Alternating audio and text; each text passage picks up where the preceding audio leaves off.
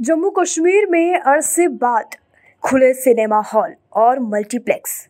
उनको लेकर सियासत अब शुरू हो गई है।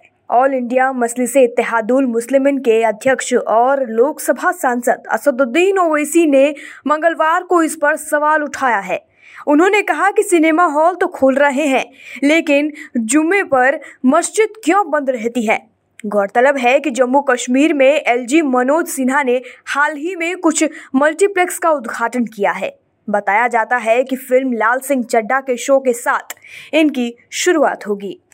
उधर एआईएमआईएम के मुखिया असदुद्दीन ओवैसी को यह कदम रास नहीं आ रहा है। उन्होंने मंगलवार को सवाल किया कि जब जम्मू कश्मीर के उपराज्यपाल मनोज सिन्हा ने रविवार को दक्षिण कश्मीर के शोपिया और पुलवामा ज़िले में बहुद्देशीय सिनेमा हॉल का उद्घाटन किया तो श्रीनगर में जामिया मस्जिद हर शुक्रवार को बंद क्यों थी?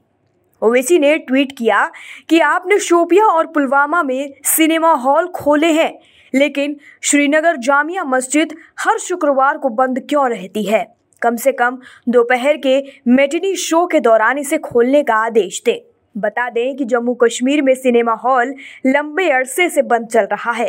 अस्सी के दशक तक यहाँ पर करीब एक दर्जन सिनेमा हॉल चलाए जा रहे थे, लेकिन उनके मालिकों को लगातार आतंकियों की धमकियाँ मिलने लगी थी।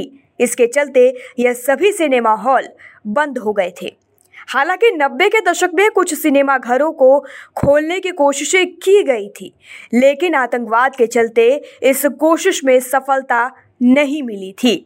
आपको बता दें कि सितंबर 1999 में आतंकियों ने लाल चौक पर स्थित रीगल सिनेमा पर ग्रेनेड दाग दिया था।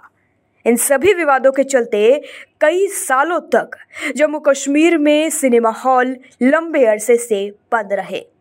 यहाँ तक कि अस्सी के दशक तक यहाँ पर करीब एक दर्जन सिनेमा हॉल चलाए जा रहे थे। इस पूरी खबर पर अपनी राय कमेंट सेक्शन में लिखकर हमें ज़रूर बताएँ।